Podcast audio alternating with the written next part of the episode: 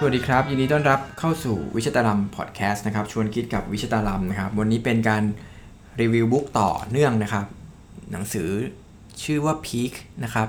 ของคุณเคแอนเดอร์สอีริกสันนะครับแล้วก็คุณโรเบิร์ตพูนะครับเอ่อ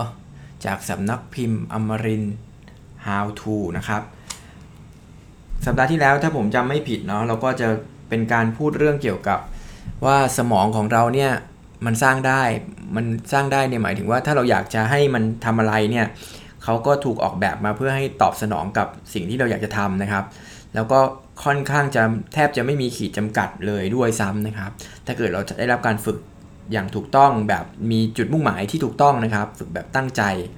อีกเรื่องหนึ่งที่พูดไว้คราวที่แล้วก็คือการสร้างภาพแทนทางใจนะครับ หมายถึงว่า ผู้เชี่ยวชาญหรือคนเก่งๆเนี่ย สิ่งที่แตกต่างก็คือเขาจะมีคอนเซปต์หรือภาพแทนทางใจที่ซับซ้อนแล้วก็ใช้เวลาในการพัฒนามานาน แล้วก็เลยจะมีเรื่องตรงนี้อยู่ในหัวเยอะอยู่ในสมองเยอะนะครับ ถึงเวลาเวลาจะใช้ก็คือจะงัดออกมาใช้ได้ หรือว่าดึงออกมาใช้ได้อย่างทันท่วงทีนะครับ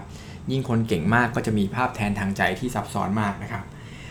สำหรับวันนี้นะครับเราก็จะมาพูดกันต่อว่าเอ๊ะแล้ว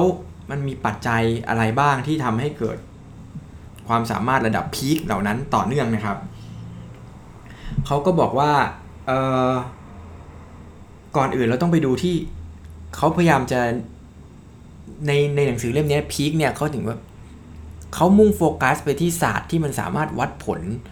ได้อย่างชัดเจนอะอย่างเช่นถ้าเป็นศาสตร์พวกเขาก็เลยไปดูพวกนักดนตรีเก่งๆ นักกีฬาเก่งๆ นักคณิตศาสตร์ หรืออะไรก็แล้วแต่ที่มันมีการแข่งขัน แล้วก็มีการวัดผลได้ชัดเจนนะครับ เพราะมันจะวัดง่ายกว่าในความรู้สึก ผมนะที่อ่านงานเขียนนะครับ ถ้าเกิดถ้าเกิดเป็นกิจกรรมพวกวิศวะครูนักพูดอะไรเงี้ยมันวัดผลออกมา ไม่ค่อยได้ชัดเจนนะเขาก็เลยไม่ได้ไปศึกษาตรงนั้นนะครับ แล้วเขาก็บอกว่าไอศาสตร์ที่มันวัดผลได้เนี่ยที่เขาทำการศึกษาเนี่ยมันจะมีอยู่ องค์ประกอบร่วมอยู่ด้วยกันประมาณหนึ่งนะครับ อันที่หนึ่งก็คือสามารถวัดผลได้ชัดเจนมีผลการแข่งขัน แพ้ชนะชัดเจนเนาะอย่างเช่น การแข่งขันกีฬานะครับ หรือถ้าเป็นดนตรีก็จะมีกรรมการหรือผู้เชี่ยวชาญเนี่ยค่อนที่ตัดสินชัดเจนนะครับ แล้วก็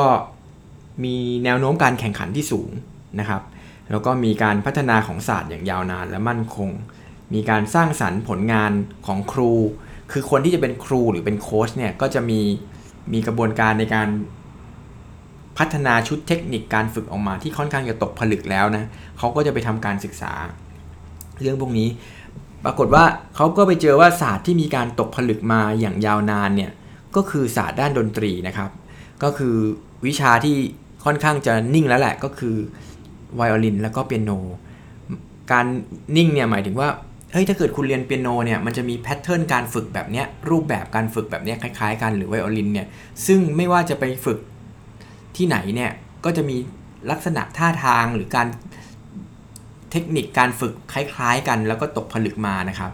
อันที่2เนี่ย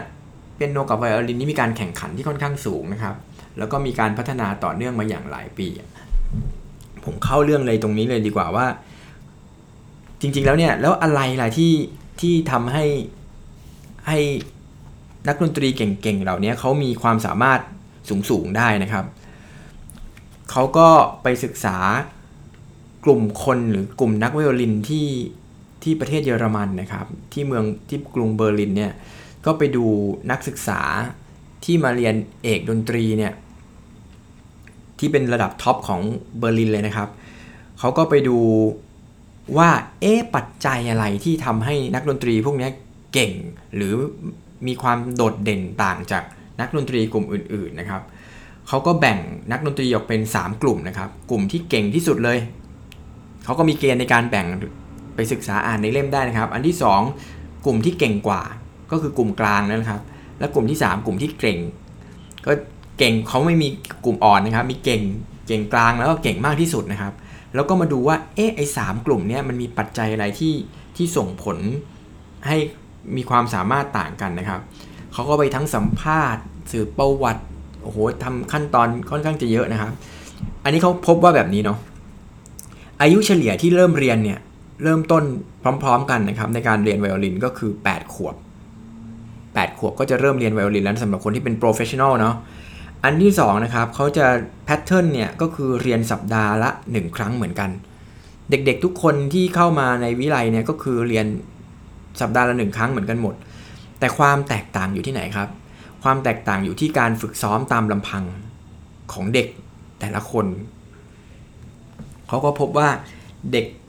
อายุ 10ถึง11 ขวบเนี่ยนะครับเขาจะฝึกซ้อมสัปดาห์ซ้อมตามลำพังเนี่ยสัปดาห์ละ ประมาณ 15 ชั่วโมงนะครับ ก็เยอะทีเดียวนะครับ แล้วก็ เขาไปศึกษาเรียนกับใครเรียนเมื่อไหร่ฝึกกี่ชั่วโมง แข่งขันอะไรมาบ้าง กิจกรรมที่ส่งผลต่อการเล่นอะไรแบบนี้นะครับ แล้วก็ให้เด็กๆเนี่ยทำบันทึกประจำวันในช่วง 7 วันที่ผ่านมา แล้วก็ 7 วันข้างหน้าว่าต้องทำอะไรบ้างนะครับ สุดท้ายเลยสรุปเลยแล้วกันนะครับ ว่าคำตอบสำคัญที่สุดที่ทำให้เด็ก ๆ เหล่านี้ได้พัฒนาก็คือ การฝึกซ้อมตามลำพังเนี่ยมีความสำคัญที่สุดจากผลการวิจัยนะครับ นอกจากนั้นก็จะมีการพักผ่อนให้เพียงพอนะครับ และสิ่งที่เหมือนกันหมดทุกคนที่ตอบมาก็คือการฝึกซ้อมนี่เป็นเรื่องที่ไม่สนุกเลยนะครับ เป็นเรื่องที่เหนื่อยยากแต่อันนี้ก็เป็นเออผมก็แปลกใจจริงๆซ้อมดนตรีน่าจะสนุกนะครับ แต่พอไปสัมภาษณ์มืออาชีพเนี่ย การซ้อมมันไม่สนุกหรอกนะครับ มันมันเป็นเรื่องที่ที่ต้องใช้ความอดทนนะครับ เอาละปัจจะสรุปเลยว่า แล้วแล้วอะไรล่ะคือสิ่งที่มันทำให้เนี่ยทุกคนเนี่ยมีด้วยความที่เป็นเป็นศาสตร์ที่ตกผลึกมายาวนานนะครับ ครูที่เยอรมันก็ที่เขาไปเรียนเนี่ยก็ระดับเลเวลใกล้ ๆ กันนะครับ ซ้อมสัปดาห์ละหนึ่งครั้งเหมือนกันนะครับแล้วก็ได้เรียนกับอ๋อไม่ใช่ได้เรียนกับครูสัปดาห์ละหนึ่งครั้งเหมือนกันนะครับ แล้วก็มีความตั้งใจความทุ่มเทอะไรเนี่ยประมาณเดียวกันนะครับ สิ่งที่แตกต่างเขาเจออยู่ข้อเดียวครับ ข้อนั้นก็คือ ระยะเวลาหรือจำนวนชั่วโมงรวมที่ใช้ฝึกซ้อมตามลำพัง เดี๋ยวลองเอาสถิติมาเล่าให้ฟังหน่อยแล้วกันนะครับ อยากรู้ไหมครับว่านักดนตรีเก่งๆเขาซ้อมกันประมาณกี่ชั่วโมงนะครับ เขาไปสำรวจนะครับ ก็พบว่านักเรียนตั้งแต่เริ่มเรียนตั้งแต่ 8 ขวบจนถึงอายุ 18 ก็คือก่อนเข้ามหาลัยเนี่ย กลุ่มที่เก่ง กลางเนี่ยจะซ้อมกโทษนะครับ กลุ่มที่เก่งเนี่ยจะซ้อมประมาณ 3,420 ชั่วโมงต่อสัปดาห์ กลุ่มที่เก่งขึ้นมาอีกนะครับ จะซ้อมประมาณ 5,301 ชั่วโมงต่อสัปดาห์นะครับ และกลุ่มที่เก่งที่สุด จะใช้เวลาในการซ้อมลำพังในประมาณ 7,410 ชั่วโมงต่อสัปดาห์นะครับ อันนี้ก็เป็นสิ่งที่เห็นชัดเจนในทุก ในการวิจัยครั้งนี้นะครับ ก็คือว่าระยะเวลาที่ใช้ในการฝึกซ้อมลำพังด้วยตัวคนเดียวนี่แหละ เป็นปัจจัยที่ทำให้นักดนตรีแต่ละคนเนี่ยเก่งแตกต่างกันนะครับ แล้วก็ความแตกต่างก็และความแตกต่างเนี้ยมันจะอยู่ชัดเจนมากในช่วงในช่วงก่อนวัยรุ่นแล้วก็วัยรุ่น ถ้าเกิดก่อนวัยรุ่น แล้วก็วัยรุ่นเนี่ยสามารถแบ่งเวลามาซ้อมดนตรีได้เนี่ยมากเท่าไหร่เนี่ย ความสามารถของเขาก็จะเยอะขึ้นมากเท่านั้นนะครับ ก็เป็น เพราะว่าในวัยรุ่นเนี่ยมันจะมีกิจกรรมที่เบี่ยงเบนความสนใจ หรือว่ากิจกรรมอื่นๆ เยอะเนาะหรือวัยเด็กอะไรพวกนี้นะครับ ถ้าเกิดเขาสามารถเจียดเวลามาซ้อมดนตรีได้มากเนี่ย ก็จะทำให้เขามีทักษะทางดนตรีมาก นอกจากนั้นเขาไป เออ แล้วเขาก็เลยสงสัยต่อเขาเลยไปสำรวจนักดนตรีที่อยู่วงเบอร์ลินฟิลฮาร์โมนิกมั้งครับนะครับ ก็พบว่านักนักคนที่อยู่วงดนตรีระดับนี้ได้เนี่ย ก็ต้องเป็นคนระดับเก่งมากเนาะ เขาก็พบว่าค่าเฉลี่ยในการซ้อมก่อนอายุ 18เนี่ยอยู่ที่ประมาณ 7,336 ชั่วโมงนะครับ อันนี้ก็เลยเป็นข้อพิสูจน์ที่ค่อนข้างชัดเจนว่าจริง ๆ แล้วเนี่ยผมเคยพูดในเอ่อ episode ก่อนๆมาแล้วนิดนึงนะครับว่าอะไรสำคัญที่สุดในการเล่นดนตรี เราต้องมีอะไรในการเล่นดนตรีก็คือ สรุปเลยก็คือมีเวลา เวลานี่ต้องต้องมีแล้วก็สำคัญมากนะครับ มันต้องคล้ายๆ กับเสียสละเวลา เยอะทีเดียวนะครับในการฝึกฝน แล้วก็ถ้าเกิดเป็นเทียบเป็นจำนวนปีนะครับ ถ้าเกิดอยากเป็นเอ็กซ์เพรสด้านดนตรีเนี่ยพูดแล้วอาจจะตกใจนะครับ ถ้าเกิดคุณอยากเป็นผู้เชี่ยวชาญในระดับ beginner ของดนตรีเนี่ยเขาพบว่าต้องใช้เวลาในการฝึกซ้อมประมาณ 20 ปีโอ้โห ต้องเอา 20 ปีไปแลกเพื่อจะเป็น expert ทางดนตรีนะครับ ก็ลองลองดูแล้วครับ แต่สรุปว่านะครับ สรุปว่าดนตรีต้องใช้เวลา ไม่มีทางลัด ไม่มีเด็กอัจฉริยะ เขาค้นพบว่าไม่มีเด็กอัจฉริยะ หรือผู้อัจฉริยะทางดนตรีนะครับ พอเอาด้วยค่าเฉลี่ยแล้วเนี่ยมาดูแล้วคนที่เก่งที่สุดเนี่ยก็คือคนที่ซ้อมเยอะที่สุด ใช้เวลามากที่สุดในการฝึกซ้อมนะครับ อันนี้เป็นปัจจัยที่วิเคราะห์ทางสถิติ แล้วมันมีเป็นข้อมูลที่ชัดเจนมาก ๆนะครับ พอเอาจำนวนคนยิ่งยิ่งเยอะมากขึ้นมารวม correct สถิติเนี่ยปรากฏว่าเออเนี่ยแหละ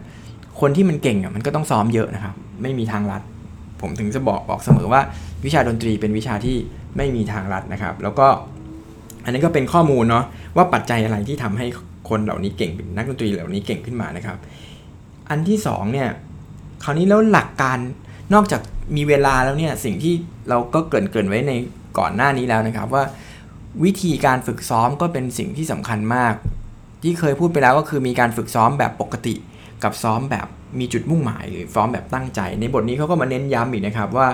เอแล้วหลักในการฝึกปฏิบัติอย่างตั้งใจเนี่ย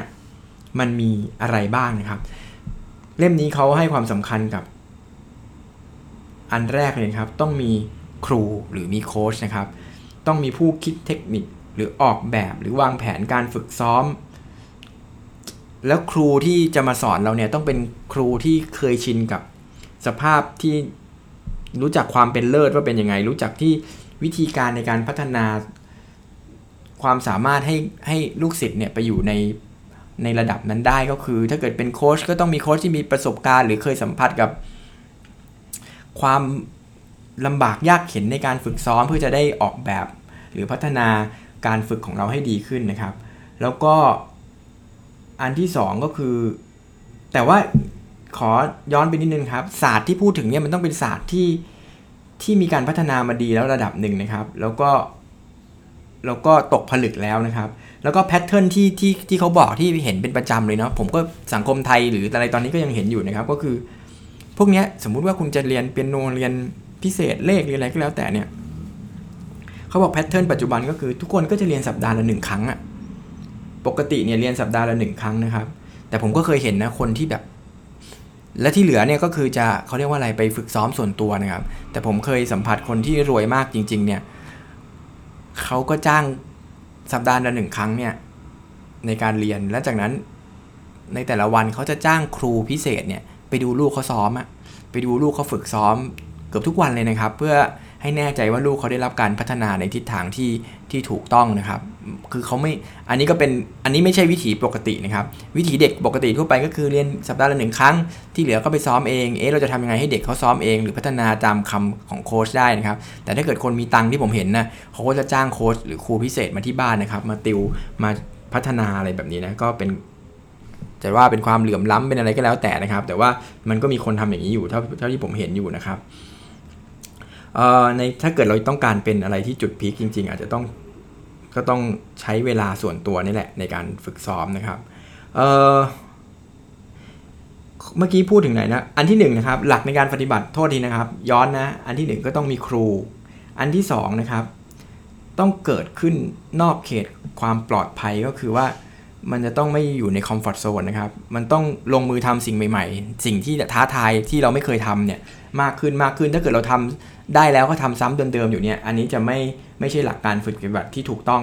เพื่อให้มันก้าวหน้านะครับ อันที่2ก็อันที่ 3 ก็คือมีจุดมุ่งหมายที่เฉพาะเจาะจงแล้วก็ชัดเจน ในเรื่องที่เราอยากจะฝึกนั้นๆนะครับ ไม่ใช่ตะลุยซ้อมให้ได้ 10 เที่ยวอย่างนี้ไม่ใช่นะครับ ต้องเฮ้ยเราต้องการแก้ไขตรงนี้ วางแผนฝึกซ้อมเพื่อแก้ไขตรงนี้อย่างชัดเจนนะครับ แล้วก็ อันที่ 4 ต้องมีความตั้งใจจริง มีสติโทษครับ มีสติปรับเปลี่ยนใหม่ตามความเหมาะสมของตนเองนะครับ คือตั้งใจแล้วก็ต้องมีสติพิจารณาการทำงานของตัวเอง แล้วก็หาแนวทางในการปรับปรุงงานให้ดีขึ้นด้วยตัวเองอยู่ตลอดเวลานะครับ ข้อ5ก็คือเราต้องนำข้อมูลสะท้อนกลับนั้นมาปรับปรุงตัวเองอยู่เสมอนะครับ คอยตรวจสอบตัวเอง ซึ่งกระบวนการนี้มันจะย้อนกลับไปเป็นการสร้างคอนเซปต์หรือภาพแทนทางใจที่ผมบอกใน ในคราวก่อนๆแล้วนะครับ แล้วมันก็เป็นสะสมภาพแทนทางใจที่เราทำงานยากขึ้นมากขึ้นได้เรื่อยๆนะครับ แล้วก็ทำให้เกิดภาพข้อ 6 ต้องมีภาพแทนทางใจที่มีประสิทธิภาพ ถ้าเกิดคุณทำกระบวนการพวกเมื่อกี้มาหมดเนี่ยห้าข้อเนี่ยคุณก็จะเกิดภาพแทนทางใจ หรือถ้าเกิดเป็นนักดนตรีก็จะมี inner voice หรือเสียงที่ต้องการเนี่ยอยู่ในสมองเป็นคลังนะครับ แล้วก็ เราก็ต้องตรวจสอบแนววิธีปฏิบัติของเราเล่นเล่นออกมาแล้ว มันตรงกับภาพแทนทางใจของเราไหมตรงกับเสียงที่อยู่ในหัวเราไหมอะไรอย่างนี้นะครับ แล้วก็ มันจะต้องมีการปรับปรุงทักษะ คือแม้กระบวนการพวกนี้มันเป็นการปรับปรุงแล้วก็สร้างขึ้นแล้วก็ปรับปรุงนะครับ สิ่งที่สำคัญเขาที่นำเสนอก็คือทักษะไอ้พื้นฐานนี่จึงต้องสำคัญนะครับ เพราะฉะนั้นการที่มีครูดี มีการพิจารณาตัวเองอยู่เสมอเนี่ย มันจะทำให้ทักษะเราดีขึ้นพื้นที่เป็นพื้นฐานแล้วก็พัฒนาก้าวขึ้นไปทุกๆวันทุกๆวันนะครับ แล้วก็ก็คงจะเป็นลักษณะนั้นนะครับเออแล้วเราจะมาอันนี้เมื่อกี้เขาพูดถึงหลักการ 7 ข้อจากนั้นเราจะมาประยุกต์ใช้ในการปฏิบัติจริง ๆ ได้ยังไงนะครับ ในชีวิตเราเริ่มต้นเลยเขาบอกว่าข้อที่1นนะครับ เราต้องหาครูให้ได้ก่อนนะครับ หาผู้ สอนที่มีผลงานยอดเยี่ยมนะครับเขาก็บอกว่าเขาก็แนะนำถึงขั้นว่า เอ๊แล้วสำหรับที่เป็นมือใหม่เนี่ยเราจะหาหาผู้เชี่ยวชาญได้ยังไง เช่นต้องไปหาจากอะไรล่ะ ง่าย ๆ เลยก็ไปดูผลงานของเขานะครับ ถ้าเกิดอยากเป็นนักเขียนก็ไปหาคนที่มีชื่อเสียงด้านการเขียน เปิดคอร์สอบรมอะไรก็ว่าไปนะครับนักดนตรีก็เป็นผู้มีชื่อเสียงที่ยอมได้รับการยอมรับอะไรก็ ก็ระดับนั้นนะครับ แล้วก็หรือแม้กระทั่งคนในวงการด้วยกันเป็นที่ยอมรับอะไร อันนี้ก็ในหนังสือเขาก็จะบอกค่อนข้างละเอียดนะครับ แล้วเขาก็บอกว่าครูเนี่ยที่ดีเนี่ยจะช่วยให้ข้อมูลสะท้อนกลับที่มีคุณค่านะครับ อย่างที่เราไม่ได้จากวิธีอื่นเลย ข้อมูลสะท้อนกลับนี้จะมีประสิทธิภาพมากกว่าเป็นแค่ บอกว่าถูกหรือผิดนะครับ แต่มันจะต้องแนะนำให้เอ๊แล้วถูกหรือผิดแล้วเราจะ พัฒนาตัวเองหรือจะก้าวต่อไปยังไงนะครับ มันจะมีคำแนะนำตรงนั้นจากคุณครูที่เก่งด้วยนะครับ หลังจากที่เราหาครูได้แล้วนะครับ อันที่ 2 ก็คือต้องหาคำตอบว่าอะไรหรือวิธีการใดที่ทำให้ ให้ครูคนนี้หรือศิลปินคนนี้เขาประสบความสำเร็จนะครับ ถ้าเกิดหรือเราอาจจะต้องไปวิเคราะห์แพทเทิร์นของครู เอ๊ะแล้วทำยังไง ครูเขาทำยังไงนะเขาถึงเก่ง ถ้าเป็นศิลปินเขาทำยังไงก็ถึงวาดภาพเก่งอะไรแบบนี้นะครับ แล้วถ้าเกิดพบว่ามันเป็นแนวทางที่เราปฏิบัติแล้วมันได้ผลนะบางทีเขาก็ไม่ได้แนะนำให้ให้ทำตามหรือ Copy นะครับ แต่ให้ลองดูถ้าเกิดเราทำแบบนี้แล้วมันได้ผลก็ให้ทำต่อไป แต่ถ้าเราทำแล้วมันไม่ได้ผลเนี่ยก็ให้หยุดหรือให้มานั่งพิจารณาว่า เอ๊ะมันเกิดอะไรขึ้นนะครับ สิ่งที่ดีที่สุดเลยก็คือต้องทำงานร่วมกับครู เราแล้วก็คุณครูเนี่ยทำงานร่วมกันในการต้องการพัฒนาทักษะพวกนี้นะครับ แล้วก็ แล้วก็บางทีเนี่ยบางคนละเลยทักษะพื้นฐานไปในตอนแรก ๆ เนี่ยแล้วก็จะบอกว่า เอ๊ะไม่เห็นจำเป็นเลยนะครับ เช่น การวางมือไม่ถูกต้อง การท่าทางในการบรรเลงไม่ถูกต้องเนี่ย การจับเครื่องดนตรีไม่ถูกต้อง ก็ตอนแรกก็เล่นได้นะครับ แต่พอต่อไปในระยะยาวแล้วเนี่ย ถ้าเราไม่มี คือถ้าเราไม่ ไม่ตระหนักตรงนี้ในการปูพื้นฐานที่ดีเนี่ยไม่ทำงานร่วมกับคุณครูหรือเราปล่อยปะละเลยเนี่ยพอพัฒนาต่อไปเรื่อยๆแล้วเนี่ยมันก็จะตันนะครับ มันจะต้องทำงานร่วมกับครู แล้วก็วางพื้นฐานที่ดีแล้วค่อย ๆทำไปด้วยกันก้าวข้ามคอมฟอร์ทโซนไปค่อยๆ พัฒนาไปทีละนิด ทีละนิด ทีละนิดอะไรแบบนี้นะครับ โอเคเลยครับ ซึ่ง อันนี้ก็เป็นหลักในการหลักในการฝึกปฏิบัตินะครับ นอกจากนั้นเขาก็ยังวิพากษ์กฎของเมื่อกี้เราพูดถึงเรื่องว่า เอ๊ะเราต้องเขาก็บอกว่าเราต้องใช้เวลาที่ฝึกเยอะนะครับ เราจะประสบความสำเร็จใช่ไหมครับ แต่มันก็จะมีกฎอันนึงที่เรียกว่ากฎหมื่นชั่วโมง คงมีหลายคนได้ยินนะครับว่า เอ๊ะ ถ้าเกิดเราฝึกถึงหมื่นชั่วโมงเนี่ย เราจะเป็นเอ็กซ์เพรสด้านนั้นนะครับ เพราะถ้าดูจากข้อมูลวิจัยเมื่อกี้ที่ผมพูดไปก็คือ คนที่เก่งระดับพีคๆเลยเนี่ย อายุตั้งแต่ 8 ขวบถึง 18 ขวบเนี่ยเขาใช้เวลาฝึกในการ ฝึกไวโอลินในประมาณ 7,000 กว่าชั่วโมงก็ก็ใกล้ใกล้จะหมื่นชั่วโมงนะครับ แต่เขาบอกว่ามันก็เป็นเลขแค่เลขประมาณการหรือเลขค่าเฉลี่ยนะครับ มันไม่มีอะไรพิเศษกับเรื่องหมื่นชั่วโมงนะครับ เพราะว่าจริงๆหมื่นชั่วโมงเนี่ยมันอาจจะเป็นแค่จุดเริ่มต้นที่ทำให้ก้าวเข้าสู่วิชาชีพ หรือความเป็นเอ็กซ์เพรสด้านนั้นนะครับ แต่ว่าในการจะเป็นประสบความสำเร็จเราต้องใช้ 20,000 30,000 ชั่วโมงก็ได้นะครับ หมายถึงว่าหมื่นชั่วโมงเนี่ยมันเป็นแค่ก้าวแรกๆเท่านั้นแล้วก็ไม่ได้มี อะไรที่เป็นนัยยะสำคัญนะครับ แล้วก็จะแตกต่างกันไปแต่ละสาขาวิชาชีพอีกนะครับ มันเป็นแค่ค่าเฉลี่ยนะครับ แล้วก็ที่สำคัญคือหมื่นชั่วโมงเนี่ยเมื่อกี้เราพูดเรื่อง 2 เรื่องก็คือจำนวนชั่วโมงกับวิธีการฝึก ต่อให้เราฝึกหมื่นชั่วโมงนะแต่เราวิธีการฝึกแบบไม่มีจุดมุ่งหมาย เราก็จะไม่ประสบความสำเร็จนะครับ แต่ว่าจากการศึกษาเนี่ยเขาก็ย้ำว่า ไม่มีทุกคนเนี่ยต้องใช้เวลาในการฝึก ไม่มีทางลัดนะครับ แล้วก็ต้องตั้งใจในการฝึกอย่างมาก เพราะฉะนั้น ก็เรื่องเวลาสำคัญนะครับ อันที่ 1 อันที่ 2 ก็คือ วิธีการในการฝึกแบบมีเป้าหมายสำคัญ อันที่ 3 ก็คือไม่มีทางลัด ถ้าเราอยากจะเก่งเรื่องอะไรสักอย่างหนึ่งเราก็ต้องอยู่กับมันใช้เวลากับมันฝึกแบบมีจุดประสงค์ มีความตั้งใจนะครับ แล้วความสำเร็จก็จะเกิดขึ้นนะครับ อันนี้ก็เป็นสำหรับ2 2หัวข้อในวันนี้นะครับ เรื่อง เรื่องปัจจัยที่ทำให้ประสบความสำเร็จในเรื่องหนังสือของพีคนะครับ หนังสือมันค่อนข้างจะหนาพอสมควรนะครับ ผมก็รีวิวค่อนข้างจะเยอะนะ หมายถึงว่าผมอ่านไปบทหนึ่งผมก็พูดตามหนังสือแล้วก็มีคอมเมนต์หรือมีข้อมูลอะไรมาต่อยอด หรือจากประสบการณ์ ทาง